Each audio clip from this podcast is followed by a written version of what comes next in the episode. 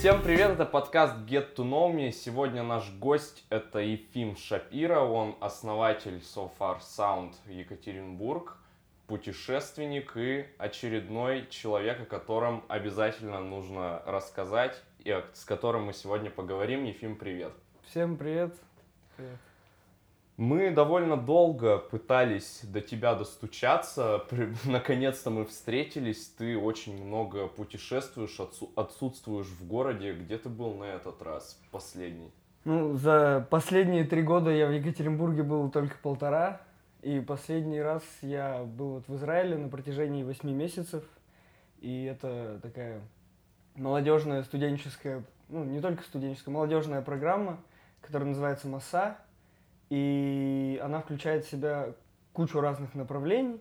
Ты выбираешь одно из них и, собственно, едешь туда на 4 или 8 месяцев. Угу. И я занимался тем, что изучал иврит и проходил стажировку. Стажировку – это будущее место работы, которое ты рассматриваешь? Ну, э, у кого как получилось. На самом деле, многие из тех, кто был на нашей программе, они действительно потом остались работать на этом месте стажировки. То есть э, у меня был сосед по комнате, и он архитектор, и сейчас он остался в Израиле, работает в классном архитектурном бюро и, в общем-то, хорошо себя чувствует. Угу. Вот, а я проходил стажировку в небольшой компании, где только два человека, которые занимаются продвижением музыкантов в Израиле и за его пределами. Мы с нашими героями довольно много разговариваем о путешествиях. Всегда, когда есть возможность поговорить о других странах, о менталитетах, о людях в других странах, мы эту возможность используем и стараемся почерпнуть как можно больше. Вот ты говоришь, что три года активно путешествовал, из них в Екатеринбурге находился только полтора. Э, что повидал, с кем познакомился, что-то уникальное открыл, может быть, можешь чем-то поделиться, что вообще происходило интересного? Ну, за эти три года я повидал, конечно, очень много, потому что шесть месяцев я пробыл в Германии, два месяца в Китае и сейчас восемь месяцев в Израиле. То есть есть и Ближний Восток, и Восток восходящего солнца, хоть и не Япония, угу. и Западная Европа, ну, естественно, Россия – Повидал я, конечно, очень много и очень много с кем познакомился, потому что в Германии я был э, по обмену, я учился по обмену, а это значит, что куча людей со всех уголков мира, там были и чилийцы, и японцы, и канадцы. Вот, австралийцев, по-моему, не было, но это мы еще наверстаем. Угу. И в Китае я занимался тем, что обучал маленьких китайских детей английскому языку, волонтерил. И там тоже у нас была команда, у нас было человек 20, и у нас тоже были Египет, Индия, Великобритания, Италия, Канада, Америка, то есть весь мир. Ну и, конечно же, заключилось все, закончилось все Израилем, где тоже невероятный котел всяких разных культур. Даже если много разных людей называют себя евреями, это не значит, что они похожи. Потому что есть евреи из Марокко, из Йемена, из Польши, из России, и это совершенно разные люди. Ты сказал про Китай. У меня есть ну, довольно особенный интерес к этому, потому что Европу мы все повидали уже, все бывали, наверное, там и так или иначе знают про Европу, про ее культуру, про американскую культуру в том числе. Азиатская культура, по-моему, даже в Екатеринбург сейчас врывается очень активно. То есть, если мы посмотрим по заведениям, и очень большой интерес к этому ко всему есть, это спорить с этим никто не будет, я думаю. Расскажи подробнее про Китай. Там на самом деле все настолько технологично, круто развито и как там вообще? Вот это очень хорошую подводку ты сделал к одной небольшой истории в Китае. Ну, даже не история, а просто случай. Угу. Вообще Китай это страна огромных контрастов, даже еще больше, чем, например, центр Екатеринбурга и какой-нибудь какая-нибудь новая ляля у нас в области. Я, конечно, там был, может, лет 7 назад, но ничего хорошего тогда там я не видел.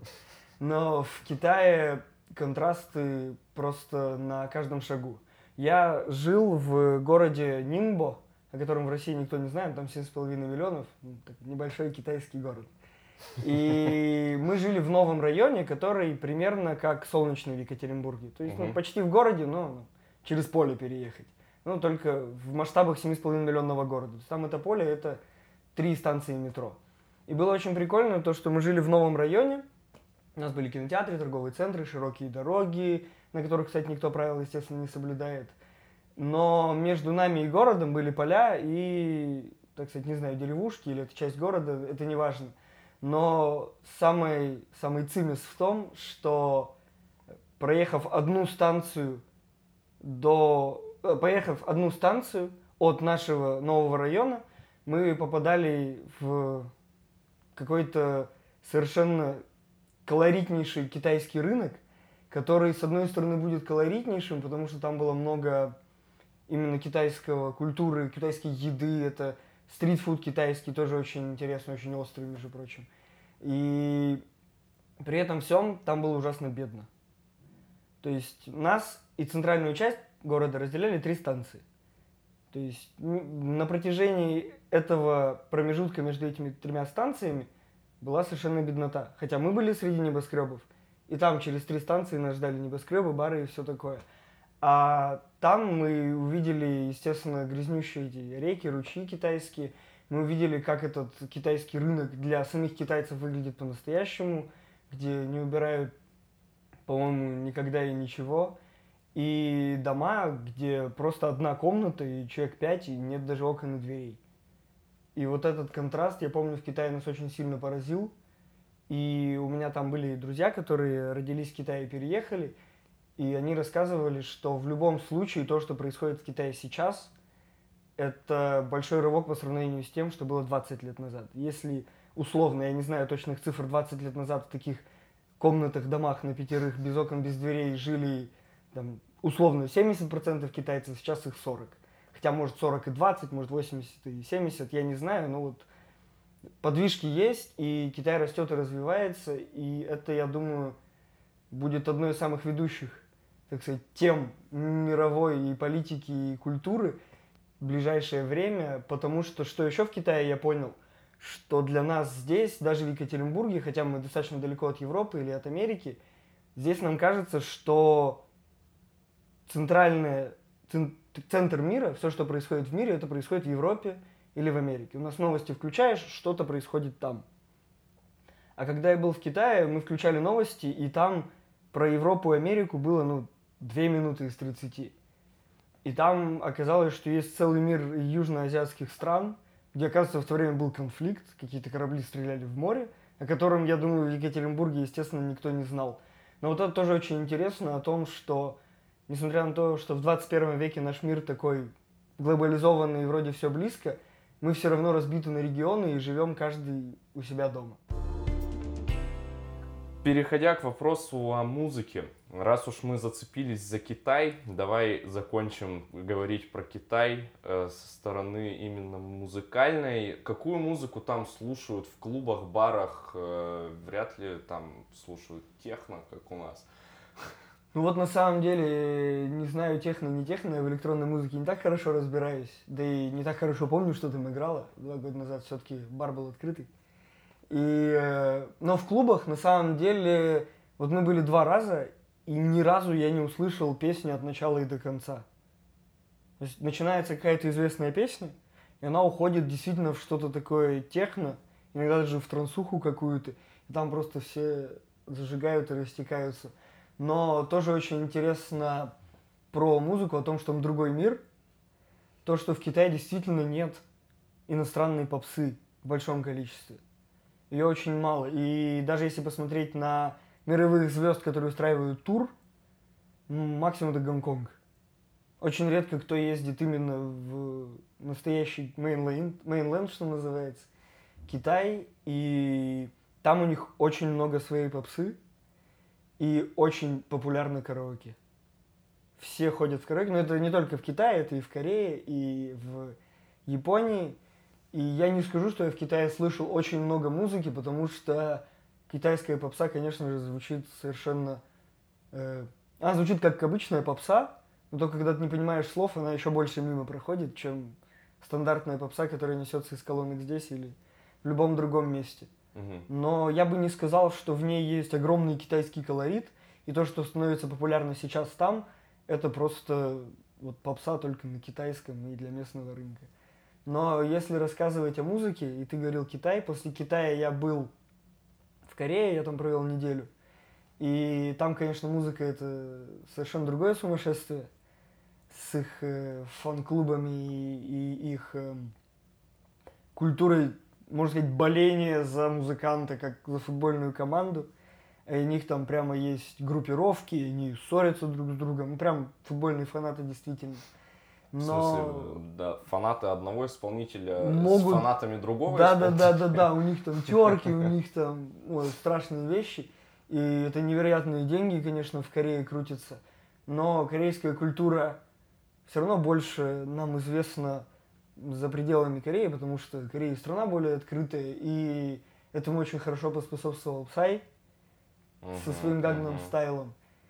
И что интересно про Корею, вот там я был на сафари. А, расскажи, кстати. Пере- будем как раз пере- переходить к теме нашей беседы основной. Как он тебе там? Вот э, на самом деле перед тем, как открыть сафари здесь, я был на сафари два раза. Я был в Берлине и в Сеуле, собственно говоря.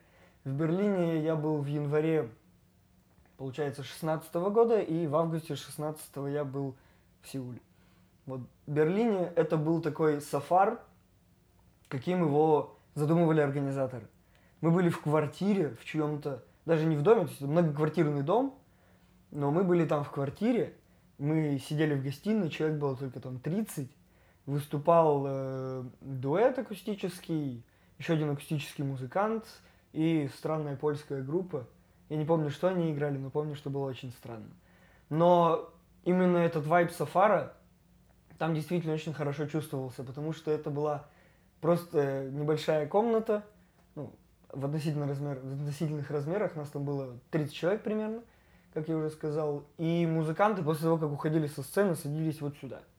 А, то есть Прямо с ними рядом можно с тобой. было сказать какие-то мысли свои, поговорить, пообщаться. Да, и, открыто. естественно, это можно сделать и на нашем сафари, но у нас какие-то, не знаю, то ли стеснительные, то ли занятые музыканты. Нету такого общения. Они там прям садились рядом, брали бутылку, чего хотели себе, и продолжали слушать концерт как зрители. И это было очень прикольно. И самое классное было в том, что, находясь в этот момент в большой комнате и слушая музыку, семья, которая в этой квартире живет, они сидели и, и ужинали на кухне. И это было настолько по-домашнему, что я прям влюбился тогда в сафар. Было очень круто. Давай внесем немножечко ясности. Мы моя вина, не с того немного начали. Давай расскажем, что это вообще такое SoFar для начала, для тех, кто не знает, что это за мероприятие. Ты как уже, ну, организатор этого в Екатеринбурге, расскажи, как это все происходит и что там можно получить. Э, Сафар, я начну хронологически рассказывать. Сафар появился в 2009 году, когда несколько человек, находясь в баре, поняли, что музыку, по сути, никто не слушает. Шел концерт, играла классная группа, а все, что было слышно, это разговоры, телефоны, бутылки. И это, ну, как, конечно, как всегда на концертах. Как бывает. всегда на концерте в баре. Это, конечно, Да. не значит, что это плохо, потому что музыка это все равно э, о людях. Я об Конечно. этом скажу еще, Конечно. когда буду дальше пояснять про сафар. И собраться вместе, выпить под хорошую музыку чего-нибудь и пообщаться, это, естественно, круто. Но именно те трое ребят, они подумали, что так быть не должно, и музыка, и музыкант заслуживают большего. И даже основная мысль была не в этом, а в том, что просто музыку можно слушать по-другому. И... А кто эти люди были? Вот, я хотел рассказать. И это было два музыканта и один любитель музыки, которого зовут Рейф Оффер. И он до сих пор CEO Сафара. Остальные двое уже не при делах, но он до сих пор CEO Сафара. И я с ним встречался два раза и встречусь через не 7-8. Еще раз. И вот этот человек, он не был музыкантом, он был просто любителем музыки. И ему, как зрителю, стало непонятно и больно, почему я хочу послушать классную группу, проникнуться этой музыкой, а я не могу. И что он сделал? Он просто позвонил друзьям и сказал, давайте соберемся у меня, сделаем небольшой концерт, отложим напитки, отложим телефоны и просто насладимся вашей музыкой, вы классные музыканты. И они сказали да. И это вот не мои слова, а его, что на первом концерте, на первом сафаре, когда он, естественно, не был сафаром, было настолько тихо, что они слышали часы, как тикали часы в гостиной.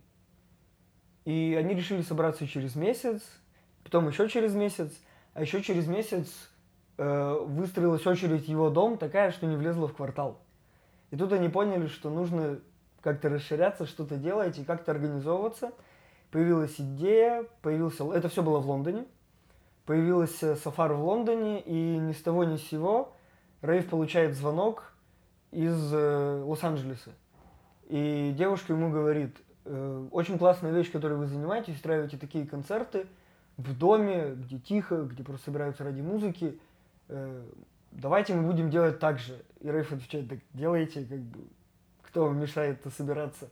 Но она сказала, нет, мы не хотим просто собираться, и мы не хотим просто так же, мы хотим с вами. И так появился Сафар Лос-Анджелес. И следующим городом, если я не ошибаюсь, был Париж. И так начало все расти, расти, расти, расти. И первый раз, когда я узнал о Сафари, это был январь 15 по-моему, года, или может там, ну, зима 15 года. В Сафари было 50 городов. Когда мы открывали Сафар в Екатеринбурге, мы были 250 городом. А сейчас их уже больше 400. И Сафар развивается просто...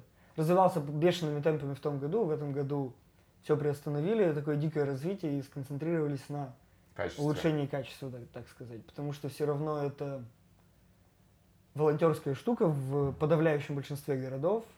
И это все надо координировать, смотреть, объяснять и так далее и тому подобное. Ну вот, э, история сафара дальше. Вот, появились сафары в разных городах, и они задумались о том, что сафар может быть не только просто сборищем друзей и людей, но также и бизнесом, потому что на данный момент в США, Великобритании и Норвегии сафар это малый бизнес простой. И там взимается вплата за билеты, и, и их можно купить, хотя их тоже надо получать по приглашениям и так далее и тому подобное. И в некоторых городах есть, что называется, full-time crew, которые прямо работают на сафар, получают зарплату и живут. Но теперь ближе к самой концепции, а не от истории. Uh-huh. Сафар — это небольшой концерт, который обычно включает в себя трех исполнителей от четырех до шести песен, в зависимости от их длины. На этом концерте не принято разговаривать во время того, как музыкант играет, но очень принято разговаривать в перерывах. На этом концерте не принято пользоваться телефонами. Конечно, можно сделать фотографию, это не страшно, но сидеть и писать кому-то не стоит, это мешает слушать музыку и ей наслаждаться. И на Сафар попасть можно только по приглашению – которое можно получить на сайте safarsounds.com 21 сентября, следующий концерт. Э, приходите. И конкуренция за билеты совершенно разная. В каких-то городах это 50% людей получают приглашение, а в каких-то городах 3, 2. В, обычно в большинстве городов это случается раз в месяц, как у нас в Екатеринбурге, но в Лондоне это один-два раза в день. И в Нью-Йорке тоже сафар проходит настолько часто. Идея сафара именно в том, чтобы насладиться музыкой и самое главное, о чем я говорил на каждом концерте и всегда, о том, чтобы познакомиться с другими людьми. Угу.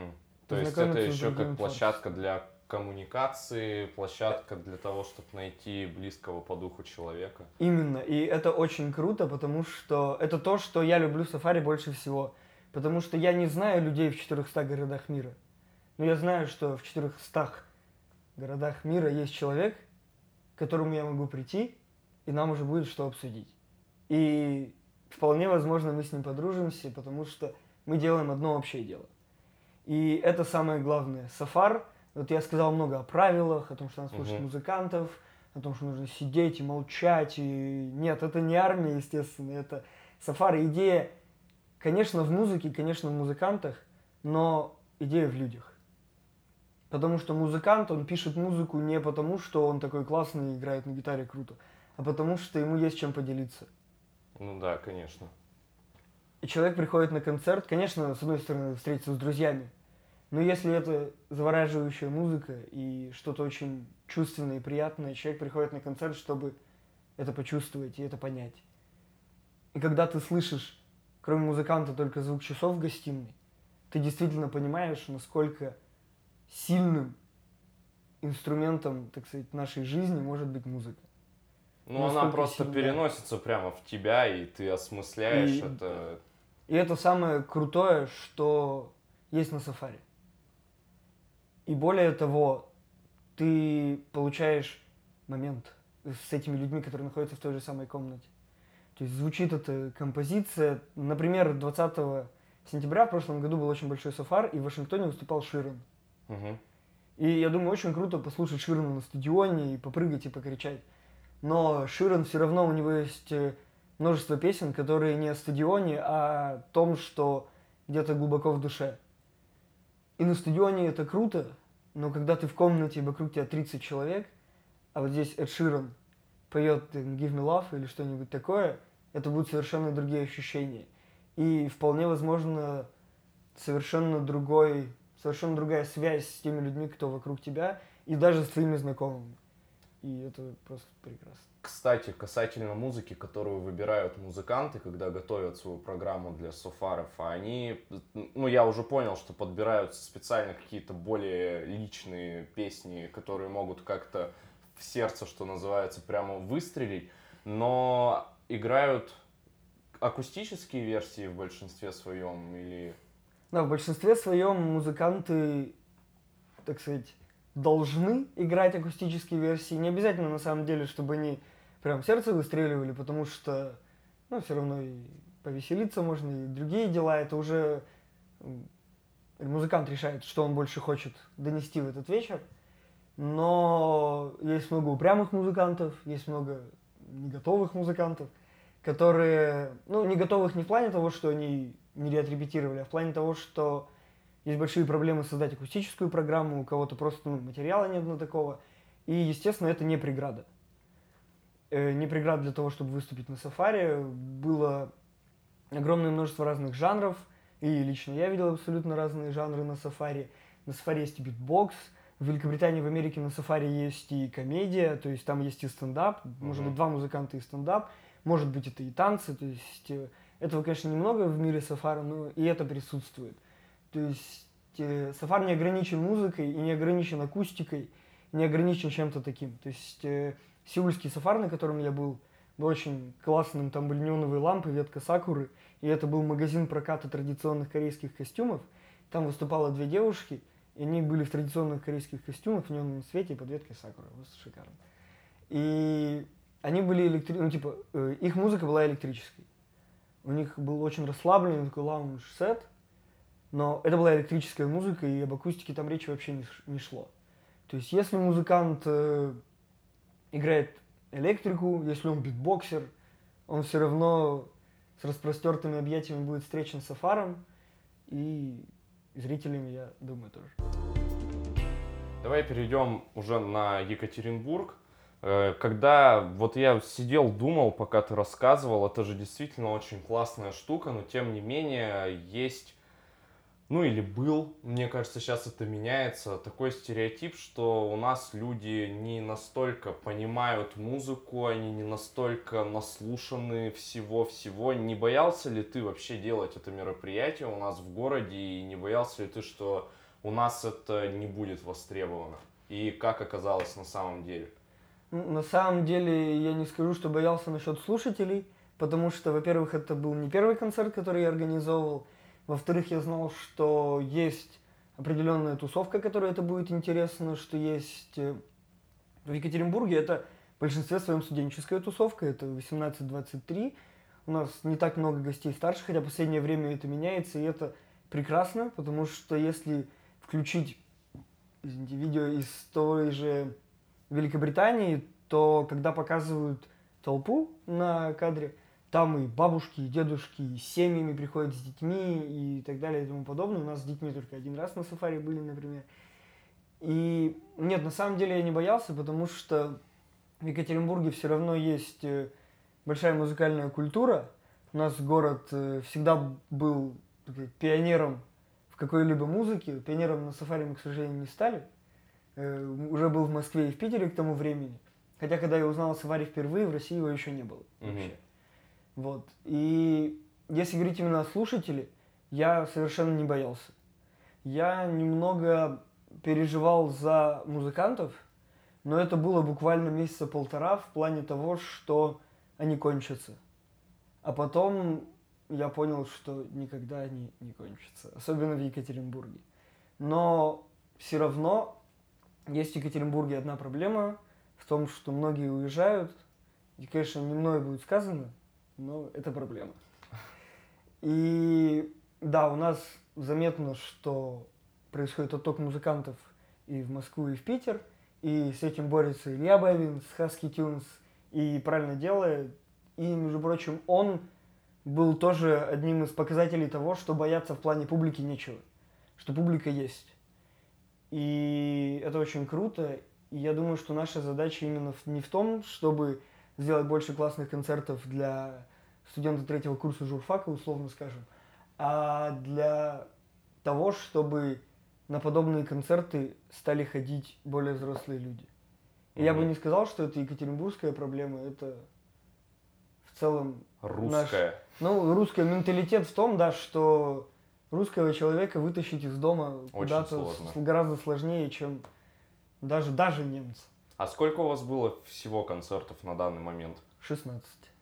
И вы туда зовете... Кстати, ты когда говорил про э, Сафар, вообще как он устроен, про его концепцию, ты ни разу не упомянул э, того, что, насколько я понимаю, есть только у нас, что вы не объявляете исполнителя.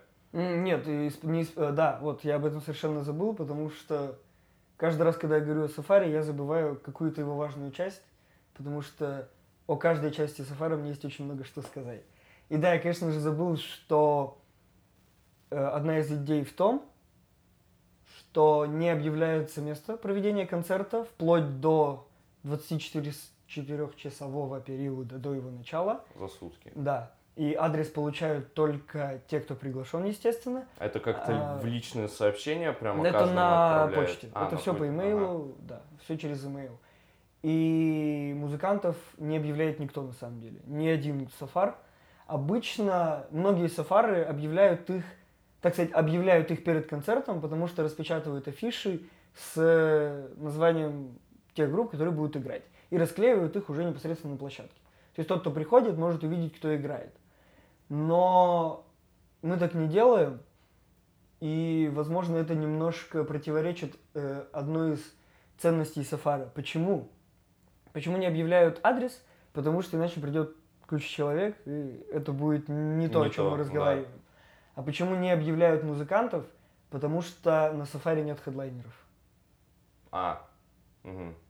Это одна из главных идей ты не приходишь ради кого-то ради одного. третьего исполнителя, да. а первых двух ты не слушаешь.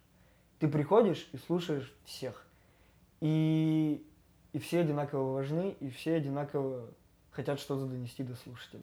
Музыканты, которых вы приглашаете на концерты в Екатеринбурге, это какие музыканты? Кто у вас был? Это кто-то из наших, из местных исполнителей? Или вы приглашали и больших русских, или не русских исполнителей? Ну, подавляющее большинство, конечно, это Екатеринбург, потому что вот один минус нашего города по сравнению с европейскими сафарами, мы просто далеко, и до нас мало кто доезжает – но из самых таких топовых не екатеринбургских команд, у нас было немного не екатеринбургских групп, но у нас была очень классная группа Ванин, которая из Москвы, и они настолько классные, что неделю назад выступали на Зигете в Будапеште, который mm-hmm. один из самых больших да, европейских фестивалей фестиваль. вообще. А в прошедшем октябре они были в Екатеринбурге на сафари. И в июле у нас была группа Сьют, которая выступает на Старом Новом Роке mm-hmm. Raw Music Night – и из э, приезжих у нас был еще один товарищ Антон Репати из Москвы, который играет очень необычную, я бы сказал, транс-музыку, какой-то экспериментальный джаз, ну, на гитаре. И у нас была фолк-группа из Тюмени, но на этом концерте меня, к сожалению, не было. Но по трансляции они были просто замечательные. Угу. Очень классно, я поймал себя только что на мысли, когда ты начал перечислять исполнителей, которые у вас появлялись. Очень круто, что у вас подавляющее большинство исполнителей из Екатеринбурга, потому что тем самым вы и представляете жителям города музыку, которую делают эти люди, чтобы вы показываете, что в Екатеринбурге люди тоже делают музыку, и много людей делают музыку, и это очень круто. То есть вы еще и продвигаете исполнителей таким образом. Да, это однозначно, что исполнители продвигаются сафаром, и вопрос даже не, ну, не даже вопрос не только в каких-то местных музыкантах э, и местных зрителях, а вопрос в том, что исполнитель, выступив на сафари здесь, он автоматически может выступить на любом другом сафари. И считаю, что больше, больше всего сафар дает музыкантам и организаторам то, что он дает им связи, дает им знакомства и связи как и с точки зрения продвижения, и с точки зрения просто элементарной дружбы интересных людей. И что очень круто, то, что на Сафар мы зовем разных исполнителей из Екатеринбурга, потому что есть э, много групп, которые просто не доходят, грубо говоря, до своего слушателя. То есть сейчас как-то это, мне кажется, уже немножко снизилось. Вот концерты в Нью-Баре, например. Я здесь два месяца, и в Нью-Баре я ни разу не был, хотя в прошлом году я был в Нью-Баре каждый месяц практически. И что-то там было. И были, например, группы, которые не доходили до Нью-Бара, которые просто немного другого жанра, немного другого формата, а они тоже очень интересны, могут понравиться слушателю, который ходит в Нью-Бар. И вот Сафар этим крут, что там нету жанра, нету привязки. Поэтому ты можешь прийти на Сафар и открыть, что ты любишь фолк угу. или хип-хап, не знаю, что-нибудь еще. А сколько времени нужно, чтобы подготовить один концерт? За сколько вы начинаете? Я так понимаю, вы каждый раз ищете новое помещение, правильно? Да. Помещения у нас еще не повторялись, и музыканты практически тоже, кроме одного, но это был спецгость, поэтому не считается. Кто это был? Это был Игорь Бенвайер, Игорь это... Котов. Это и... из, из нашего из, города, да? да? И он был у нас второй раз только в этом августе, но он был четвертым дополнительным музыкантом, поэтому можно до сих пор сказать, что музыканты, что группы и места у нас еще не повторялись. И, и на самом деле это занимает гораздо больше времени в день концерта, чем в подготовительном процессе, потому что у нас уже много концертов было, и схема просто, грубо говоря, налажена. Угу. Мы знаем, как э, подступиться к площадке, как сделать звук, все уже отработано, поэтому на данный момент это занимает не так много времени, но и с другой стороны, чем сафар в Екатеринбурге немного читерский, с точки зрения и подхода к, нашего подхода и к музыкантам, и к площадкам, э, той, что сафар это все-таки международная какая-то движуха и организация, и это уже просто звучит как-то солидно. Поэтому я считаю, что мы начали немножко читерски, и у нас была такая небольшая, небольшое подспорье плане того, что это не просто два пацана решили сделать концерты, а в плане того, что мы часть какого-то глобального движения. И это, опять же, очень круто в Екатеринбурге, потому что нас э, кто-то может сравнивать. У нас многие, кто сравнивали с квартирниками и спрашивали, а чем вы отличаетесь. Угу. Но все равно многим отличаемся, это можем тоже долго спорить. И спрашивают, ну не разницу, а просто сравнивают иногда с Husky Tunes, тем, что делает Илья Бабин, потому что в плане того, что ну, мы просто организуем небольшие молодежные концерты. Что, в общем-то, Husky Tunes тоже делает, хотя не только это, естественно. Но идея Husky Tunes и Сафара в организаторском плане была разная. То есть моя и Ильи. У Ильи была идея в том, чтобы показать Екатеринбургу, какая у него здесь крутая музыка, и остановить музыкантов от отъезда в другие города. А идея Сафара, когда я открывал Сафар, моя идея была в том, что чтобы включить Екатеринбург в международную тусовку. Угу. То есть, грубо говоря, несмотря на то, что мы организовываем похожие вроде вещи, но наши идеи были разные. Сейчас я официально уже не организатор Сафара, потому что через три дня я покину эту уральскую землю. И может быть у парня Данила, который организовывает его сейчас, какая-то другая идея. Но мне очень хотелось сделать Екатеринбург частью именно чего-то глобального И мне кажется, это получилось, потому что и приезжают, могут приехать иностранцы, которые знают, что существует сафар, и увидеть, что он здесь тоже есть, и прийти на наш концерт и узнать екатеринбургскую музыку. То есть не факт, что они бы пошли на концерт Husky Tunes, потому что они просто могли не найти о нем информации в том месте, где бы они ее искали. Мгм. А те, кто уже знает Сафар, они могут приехать и проверить, есть ли он здесь. И прийти к нам на концерт. И это очень здорово. Оставил несколько таких каверзных вопросов напоследок из рубрики, из, из разряда Юрия Дудя. На какие деньги вы это делали и много ли денег это приносило вам? Ну, приносит это денег, конечно, немного. И можно сказать, что вообще не приносит, потому что каждый концерт, он сопряжен с расходами. Это звук, это когда место, когда не место. Э, потому что у всех разная политика, у всех разная идея. Э, И начинали мы, к счастью, с того момента, что у нас было много друзей, и мы организовывали концерты не первый раз, и уже было у кого спросить, кому позвонить на старт. И потихоньку-потихоньку мы начали собирать, и, так сказать, донаты в конце каждого концерта, пожертвования.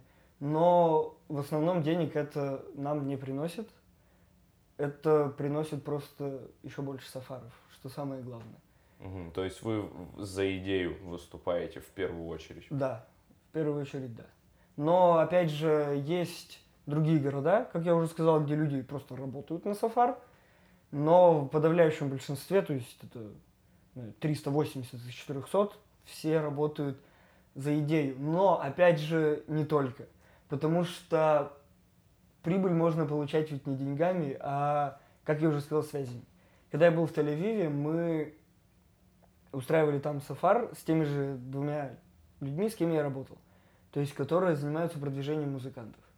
Значит, для них сафар это не только хобби и классный способ классно провести время и организовать какую-то тусовку в Тель-Авиве, а познакомиться с другими музыкантами, которые могут стать клиентами, познакомиться с площадками, на которых можно будет что-то организовать уже коммерческое и так далее и тому подобное. То есть э, в любом случае там, где денег нет, не значит, что нет выгоды. Мгм.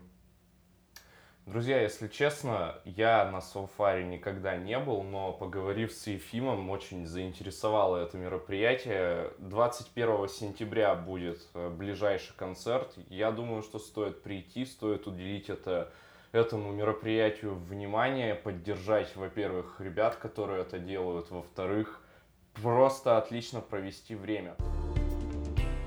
Ефим, мы с нашими гостями любим разговаривать о городе в том числе. У нас есть несколько блок обязательных вопросов, которые мы всегда задаем в конце. Э, Первый вопрос. Нравится ли тебе Екатеринбург и все, что сейчас в нем происходит?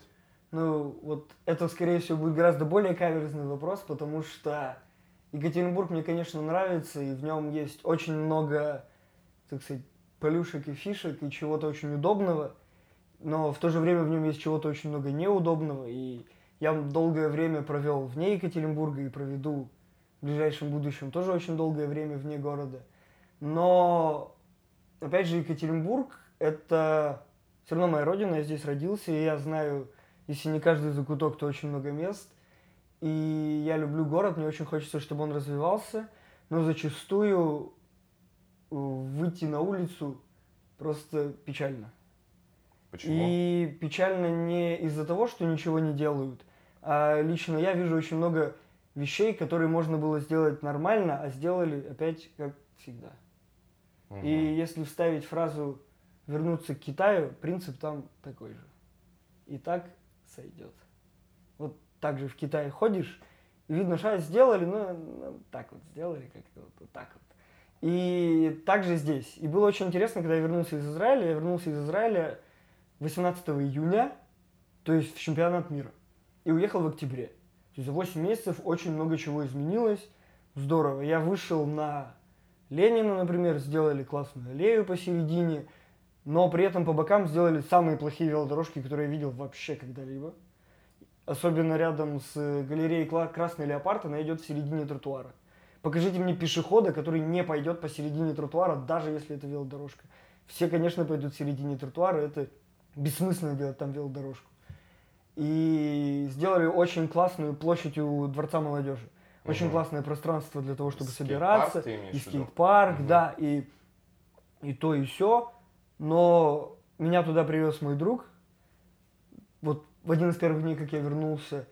И на этой площади мы насчитали пять разных видов фонарей. Почему? Зачем? Кому это было нужно? Почему не сделать все в ансамбле, все красиво?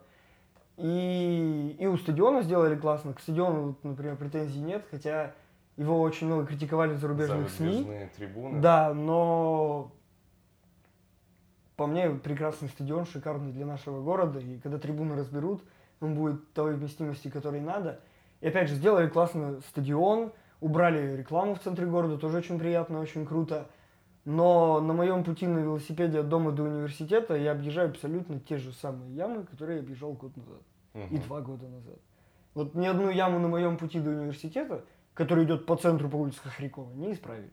Мгм.